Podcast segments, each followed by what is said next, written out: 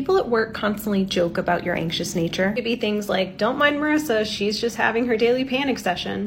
John, did you have too much coffee today? What's going on? I know, it can really sting. I've been through it too. But as someone who completely turned that around and went on to become a confident leader, I have an insight for you. If you are constantly talking about your anxiety, if you are constantly putting yourself down and discrediting yourself, other people will start to match you. You speak your identity into existence. And your problem is that you have spoken an identity that you don't want into existence.